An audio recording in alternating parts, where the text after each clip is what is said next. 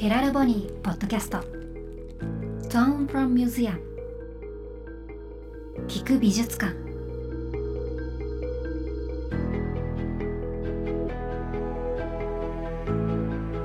福祉実験ユニットヘラルボニーの契約アーティストにフォーカスするポッドキャスト。Tone from Museum 聞く美術館。こんにちは小川沙羅です。そして私のパートナーは？はい、えーヘラルボニーの松田孝也です。よろしくお願いします。お願いしますえー毎回一人の異彩アーティストにスポットを当ててその方の魅力作品の魅力を聞く美術館として楽しんでいただくポッドキャスト。今日ご登場いただくのはどんな魅力あるアーティストの方なんでしょうか？今日実は2名お。お越しいただいております。かつ、ご兄弟というえー形。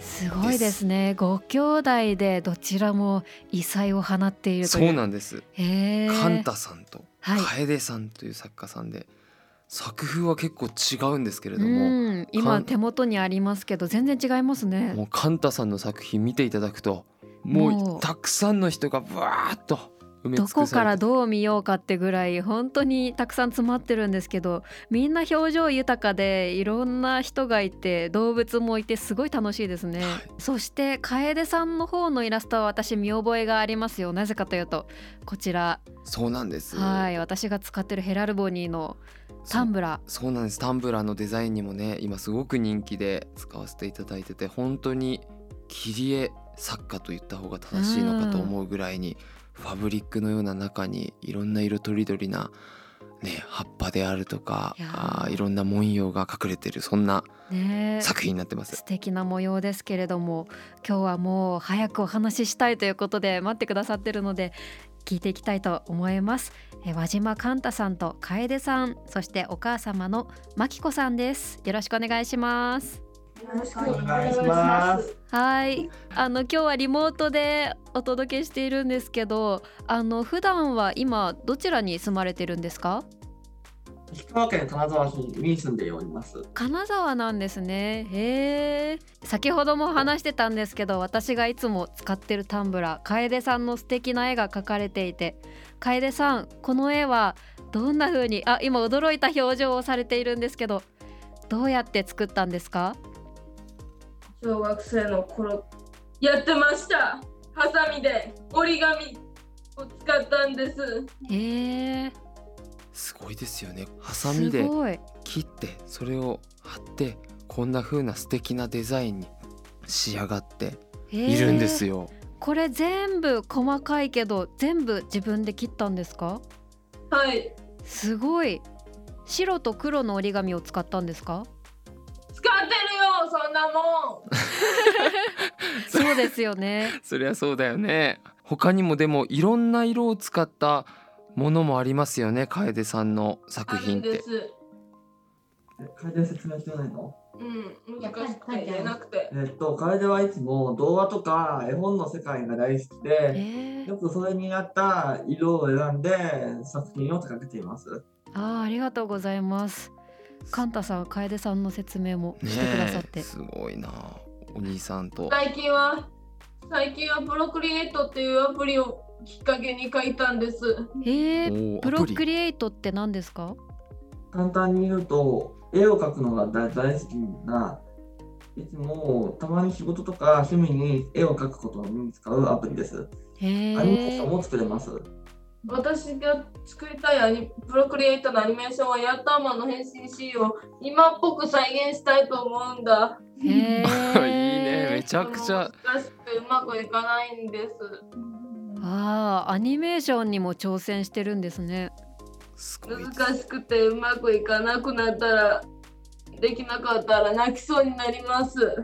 あーそれぐらい一生懸命やってるん兄ちゃん手伝わせてくれたらあの輪島さんのご自宅にも私伺ったことあるんですけれども、自宅にすごいアトリエが広がってるんですよ。えー、お家で作れるようになってるんですね。でそこに本当にあの楓さんのいろんなファブリックだったりだとかうん。カンタさんの大きな作品が飾ってあったりだとかはいっていうような、自宅自体がアトリエになってるっていう形になっていて、いや今日この Zoom 画面で3人がいらっしゃる後ろにも何かアートみたいなものが絵ですかね？後ろにあるのは何ですか？楓さんのカーテンかな？楓があ作った手書きのいのカーテンです。ーすごい。かっこいいですかっこねいい。へえお母様そのアトリエのスペースはお二人が本当に作るのが大好きだっていうことで作ること決めたんですか？ここはもともと私の、えっと、おじいちゃんのお家で、そあのおじいちゃんが昔ここで絵を描いていたそのアトリエをそのまま使ってるんですーね。へえおじい様もじゃあ絵を描くのが好きな方あれ？なんか持っ何てきてくか持ってきてくださったださいましたね楓さんが何ですこれかは小さい頃に作ってたんです。えー、ちょっとカメラに見せてください。あ可愛い。えなんだろうこれ顔めちゃくちゃ可愛いですね。これ布ですか？楓ちゃんが描いた絵をはい、古い布っていうかあの布をリサイクルした T シャツとかでうん、こう縫い付けてこうモチーフにしたちっちゃなこうクッションへえあのカーテンのあのひなんか縛り付けておくのに作ってあってあ。それを今自分が紹介してるみたい。持ってきてくださっこれも楓さんが作ったんですか？描いた絵を私が作った。えー、お母様が絵を形にしたんですね。はい。おカンタさんも何か持ってきてくださる。おいいですね。いろんなアート作品が。カンタさんもね本当に面白いんですよ。カンタさん私話のファンです。いやーカンタさんの説明すごくわかりやすいし。いやいやすごいですよね。何が出てくるんでしょうか、はい何かすごい準備をしていただいていますね。こちらです。おお。これが僕の手掛けたアニメキャラクター、アニメ化です。アニメ化はい。へえアニメのメカってことかな？まあ、そうですよ。テへレビでえすからね。なんあか、冒険に必要な情報を教えてくれるナビゲーターみたいな感じかな。ーおうーーんすごいこれもカンタさんが描いた絵をお母様がクッションにされたんですか？そうです。小学6年生の頃にデザインした。他にも、カバの積み木のキャラクター、カバゴットンや、どんなことでも本当になる占いシャボンさん。へえ明日の運勢、そのパートナーのテルテル坊主のテルコさんなど、さまざまなキャラクターを手掛けていきました。わあカンタさん昔からいっぱいキャラクターを作ってたんです本当ねにしかもカンタさんのあの膨大な、ねはいたくさんの人がいる絵これ一人一人キャラクターがちゃんと登場人物として名前とかあるんですよ。えー、これ全部キャラクターの設定があるんですか？ね、はい、そうですよ。すごいですねこんなにいっぱいキャラクターを描くのってすごく時間がかかるんじゃないですか？はい、そうです。えー、どれぐらい一枚の絵を描くのに時間をかけるんですか？まず、まずどんなキャラクターを作るかっていう自分で考える期間とか、とか、はい。なぞなぞの本とか、言葉遊びの本、トリビアの泉っていう昔のテレビ番組を参考にして書きました。へえトリビアの泉とかバカボンとかいろんなところからへえ楓さんも楓ちゃんのも場合もお願いします。私だったらアニメのトリビアもあんだよ。えー、アニメもあるんですうねん私の好きなアニメといえば、確か青山剛昌がコナンを作る前は侍の主人公なもの。へ刃と言いましえて、死滅じゃない方の剣友伝説刃っていう作品でして、知ら主ない人公の黒金刃が東京に引っ越して峰さやかと出会いその後鬼の剣を手にした鬼の武士と戦う侍者のバトル漫画です。刃はコナンと同じ高山みなみさんが演じていました。あーそんなアニメがあったんだ、ね知らなかった歩くウィキペディアだ自な。作のトリビアは？どうぞ忘れてないカードのトリビアどうぞ。うん。刃は一度敵に敗れた時記憶喪失になったことがある。シナリオは楓が考えたんですけど、シナリオは僕がちゃんときっちりきちっとした物語につながるような演出にしたいと思ってます。へえ好きなアニメをまた二次創作してるんですね楓の場合は楓の世界観だけど、うん。私の場合は原作の内容を傷つけないように二次創作をしたいと思ってます。素晴らしい。な原い作ないすごくないですか？やそれぞれのポリシーがちゃんとあって。ねでも私もふ双子なんですよ実は楓さん。あのそうなんですよ。そうなんです。もう一人似たような顔がいるんですよ。まだ会ってもらってないと思うんですけど。で私たち双子もすんごい喧嘩するんですよあ実は僕もなんですね。うん、なんか見ててわかります。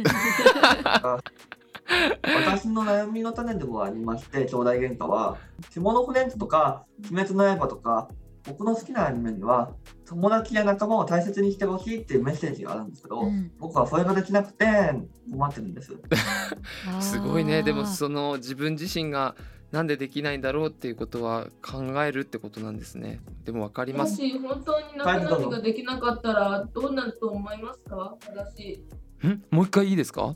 本当に仲直りできなかったらどうなのかって言ってます。へえ高谷さんありますか？仲直りできなかった大喧嘩とか。いやもう会社が消滅するんでしょうね。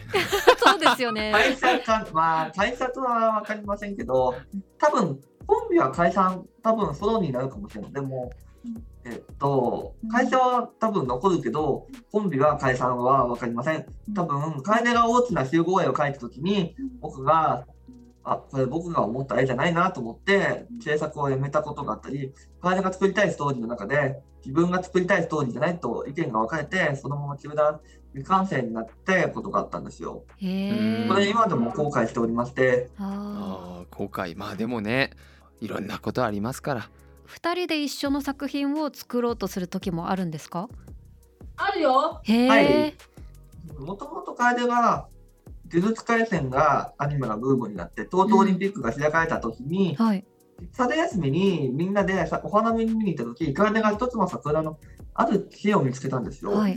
小さくて、まだ桜の花が咲いていないものを見たとき、楓は今度の映画のシナリオにぴったりな話にしたい、参考にし、これだと思って、うん。映画やったーマン VS 雑踏人間ってやんで、ガンちゃんと桜の約束だとっていう映画を制作予定なんです。あーオリジナルで楓さんが？楓が作りたい 3DCG で手掛けたミュージカルものなんだそうです。すごいな。面白いな。なんか今度はアニメやりたいな。お二人はずっとお母さんに質問なんですけどこんな感じでご自宅でもあのいろいろ意見をディスカッションし合ってらっしゃるんですか？ディスカッションになってますかね？なってます なんいやなか面ってますよ。白い。一緒に物語作ったり。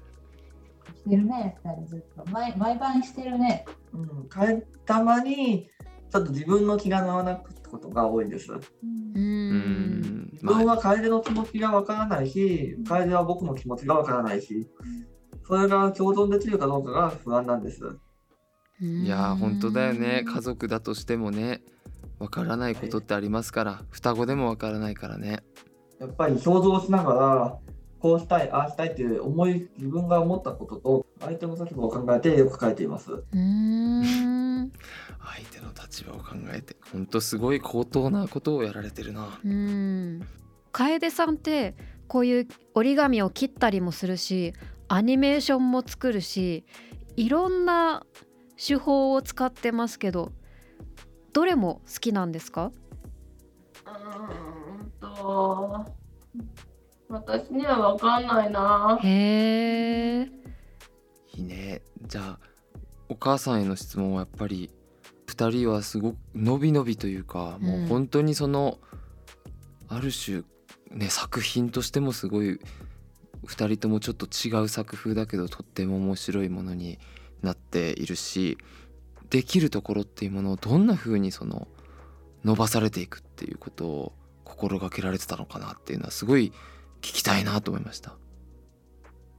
本人が夢中になってることって、なんだろう、こう、私が何かをこう、ね、提供したり教えるっていうことよりも、全然自分たちでどんどん調べて、で、道具でもほら、こう、使っていいとか使っちゃダメとか、そういうことを聞いてくるわけでもなく、うん。もう使っちゃってる状態というか、もう好きなようにこう進んでるっていうのが、やっぱりすごい興味持ってることに対しての力が強いなっていうのが、まあ、目に見てわかるような子たちだったので、まあ、そこにね、楓ちゃんだったら、ハサミと紙を常にね折り紙を常に手に取りやすいように置いておくっていうことだったり、まあ、カンタだったらペンのインク切れないように、まあ、見ておくとかそういう感じでこう自由にどうぞっていうふうに制限かけないっていうのが、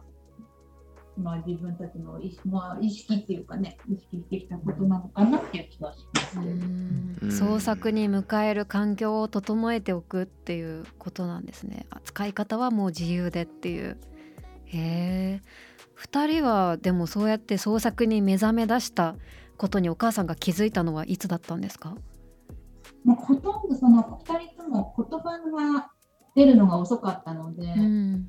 なんかそういう意味ではこう幼少期に、まあ、会話が特にない中で夢中になってきた大体3歳とか。5歳、カンタの場合も3歳ぐらいにずっと絵を描いていたし、まあ、楓ちゃんはもうやってっていう最初一言だけで私たちにこう切り紙をこう切ってほしいっていうふうに要求してたんですけど、うん。まあ、だんだんこう、ね、やっぱりその切ってっていうその回数も、まあ、すごく頻繁というか、うんうんなんなら何年と続くような毎日だったので、うん。まあ、いい加減こっちもつなんか付き合えなくなってくると、まあ、自分で待ちきれなくて切るようになってきたあ5歳ですね。えー、じゃあ最初はお母さんが切ってるのを見ててそれがだんだん自分でやるようになっていったんですねそうですよ。へえ いいね。楓はよく最初僕今度は僕の絵を見てうん。楓の絵を描きたい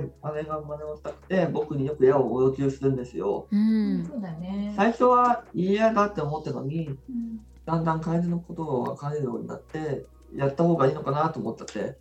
なるほどね。でも本当兄弟をね大切にしていきましょもし兄弟を大切にしなかったら困るでしょ、お兄ちゃん。後ろされそう私だってドクロベが現実にいたらなんか2人ともあのやっぱりこう番組というか絵本だったりアニメのこうやっぱ画像で見て入る情報ってすごく強いんですうよ。んでカンタなんかはすごく正義感が強いから、うん私だって正義感あるあのに。るねあるある。あるんですよ。だからそのそうですよね。こうしなくちゃいけないんじゃないかっていうことにあの順番。天才あれ？ママが喋っちゃダメだった？まず楓さんから。あじゃあ楓さんから。はい。うん。あーすごい司令塔が。係ちゃんの？うん。兄弟を大切にしないと困るし、それから仲直りもできないじゃん。うん。楓さんでも仲直りってどうやってやったらいいですか？ごめんなさいと一言謝るだけ。シンプル。うシンプルだよね、でも大事ですね。私だったら精神を整えてますね。ああそれも大事です。精神をね精神を整えてるのに。そっじゃあ結構仏教の本とか真剣に読んでます。へえ私も仏教の本関なんて関係なかったよ。うん。私はうん。Q 君の本を見てうん。仏教の本を読んだかのように考えたのです。すごいそれも。楓さんの言葉とかは内容は子供字みたいな内容ですが私は少し大人びた雰囲気になっています。なんか 大人の内笑っちゃった。大人のが考えそうな漫画の内容とか小説とかの影響からかなうん。でも本当にねカンタさんアナウンサーかのように雄弁に語られるからウィキペディアって知ってますか？はい私インターネットはよく活用しています。私も。ああ本当になんか喋るウィキペディアみたいです。カンタさん。私はウィキペディアというよりも百科事典と言った方がいいのかな。失礼しました。ああと実は去年の2月スタイリングバイキトラ。去年の3月は染めるヘビ使いをきっかけに私の大好きなアニメをスタインボカン。と名探偵コナンヤッターマンライバルのキャラクターを使って。うん美中みこらしい再現をしたいと思ってた。なるほどね。楓ちゃんはやっぱりその折り紙でアイテムを切るときにシンデレラとかおとぎ話のようにこう自分がそのなりたいものになれるみたいなそういうアイテムを切ってたんですけど、うん。最近はなんかそのお兄ちゃんが描くそのアニメとかそういう集合絵とかオリジナルキャラクターでいろいろ描いてるのを見てうんで自分も同違います。違います。アトリエでお兄ちゃんが未完成だったこの絵を見てそれがきっかけで描いたんですよへえお兄ちゃんの未完成のを見て自分も何か作りたいって思ったってことですか？丸。丸。丸マークいいですね。楓さんに聞きたかったんですけど私このタンブラーいつも使ってるので模様をよく見ててなんかこのドレスみたいな形とかあと羽みたいな形とかありますよね。この形に意味はあるんあですか？るんですあるんです。どうやって決めてるんですか？ママに聞いてください。じゃあお母様お願いします。妖精さんだったら羽があるまあ、羽もなんかもう100個ぐらいあるんですよ、もう似たような形あー。鳥の羽とか。漫画。でその妖精の羽とそのドレスを組み合わせると重ねて乗せると本当に妖精になったりするし、うんそのドレスだけを抜き取るとお姫様になれるしっていうふうにいあろんなふうに変ー身ができるんですよねその中で。私はねうん。アニメ少女魔法少女ものとか自分の憧れたプリキュアとかやっとマンタイムボタンを除く変身者がいるんでしょ？うん。やったもなんか変身アイテム使ってないしって確かに。これ本当のこと。昔最近の文化昔の文化の一つなんだそうですへえ変身もの私も好きなのでこれずーっと見てると本当に王冠があったりとかハートが入ってたりとかして結構ときめくから好きなんですよ。やっぱりそういうアニメから来てるんですね。まあはい。本当すごいんですよそのカンタさんの作品って。うん。もう本当いろんな名作たちが全部カンタさんワールドの中に入ってくるっていうね。へ私のえみんな僕の中でも平成最後の15絵とか令和から平成絵なんとかは初めて描いたキャラクターもいますしあさっきの原作の内容を変えないっていうところも著作権に関連して実際に原作の内容を変えて問題になったメディアミックスがあるってことを聞いたことがあるんですよ。ーうん反面教師になったって感じです。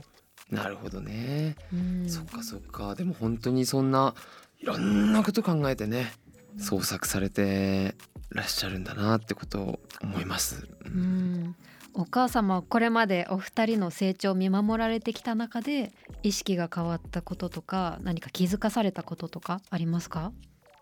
今までその自分の中で絵を描くっていうこともそうなんですけど普通って思ってたことの概念っていうのがものすごくなくなったっていうか試されているようなことがたくさんあってうん。すごくそこがいろんな視野というかあこの人はこういうふうに感じるしここではこういうことを考えるんだっていうこう自分にない視点をたくさん持ってくるっていうところではすごく世界が広がったっていうのはありますね。だだからそういう意味ではあの日常生活の中でもこう自分の思い通りにならない時なんでこの人こんなんかこんなことするんだろうってちょっと腹立てそうな時に腹立てそうな時にあもしかしたら今この人はこういうことを考えてるかもしれないから あの自分の中で想像できるようになったっていうかそこら辺がすごく広がったかなっていう思います。楓さんとカンタさんだけじゃなくていろんな他者に対する気持ち向き合い方が変わったっていうことですね。いや本当に今日はあのお二人の話が素晴らしすぎて、まあ、あっという間に時間が過ぎてしまったんですけど、これからも本当に個性豊かなお二人の作品とっても楽しみにしています。はい、そしてはい。実はあれですよね、子育てエピソードをまとめた本があるんですよね。東京新聞さんから出版されてるみんな幸せっていう。こちらはえっとどなたが作あのあれですよね。ご家族の皆さんでえ。執筆出版されてらっしゃいますよね。どんな本なのかお聞きしてもいいですか？お二人に。簡単に言えば、僕と私、和島寛太と和島楓の結成からエピソードの様子を絵に、本にまとめておりますね。私の小学私と楓の幼稚園、小学生、中学生、そして今の時代に今の時代に。の今の時代といえば去年。生時代の様子を描いています。中でも一番注目してほしいところははい。作品のところと後半の私の最近の悩みの本。へえ最近の悩みも書いてあるんですね。はい、へインターネット上の問題点を扱っておりますし、うわそれは興味あるな。ちょっとストーリーの構成とか内容も考えています。おお創作の。うんうん、楓やお母さんはメルヘンでファンタジーでハッピーエンドの物語を作るのが好きなんですけど、うん。私はそれとは逆にちょっとシリアスなお話が結構好きなんですね。私すみません最後に一個だけ聞きたいなと思ってるのがえもし今後本当に？はい。あ本当に？あの和島カンタさんと楓さんがヘラルボニで実現したい仕事とかがもしあればリクエスト最後いただけたら嬉しいなって思いました。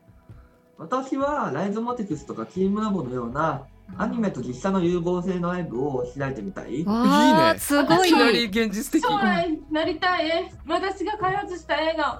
みんなに見せたいんです。うん。すごい懇願されてありがとうございます。今までヘラルボニーってやっぱり絵画とかが中心ですけどそうやってアニメーションとか空間デザインねやったらめっちゃ面白いですよそうなんねですよ。やりたいなと思ってちょっとなんか物語考えたいですも考えてもらっていやーそれはすごい楽しみですますますお二人の活動がとっても楽しみな時間でした今日はカンタさん楓さんそしてお母様本当にありがとうございましたありがとうございました。はいあと最後は私の一言です。はい。チャンスはそれに備えているものに微笑む。準備もきちんとしていれば成功が見えるっていうジュリー夫人のお言葉です。素晴らしい最後最後の締め名言をいただきました胸に刻みたいと思いますありがとうございますえそして高谷さん次回もどうぞよろしくお願いします。はいよろしくお願いします。ありがとうございました。ありがとうござい。ます。えー私小川沙羅がナビゲートしている日曜9時からの J-WAVE アクロス・ザ・スカイでもヘラル・ボニートーン・フロム・アートとしてさまざまな魅力あふれるアートをご紹介しているのでこちらも合わせて聞いてみてください。ヘラル・ボニーポッドキャスト。トーン・フロム・ミュージアム聞く美術館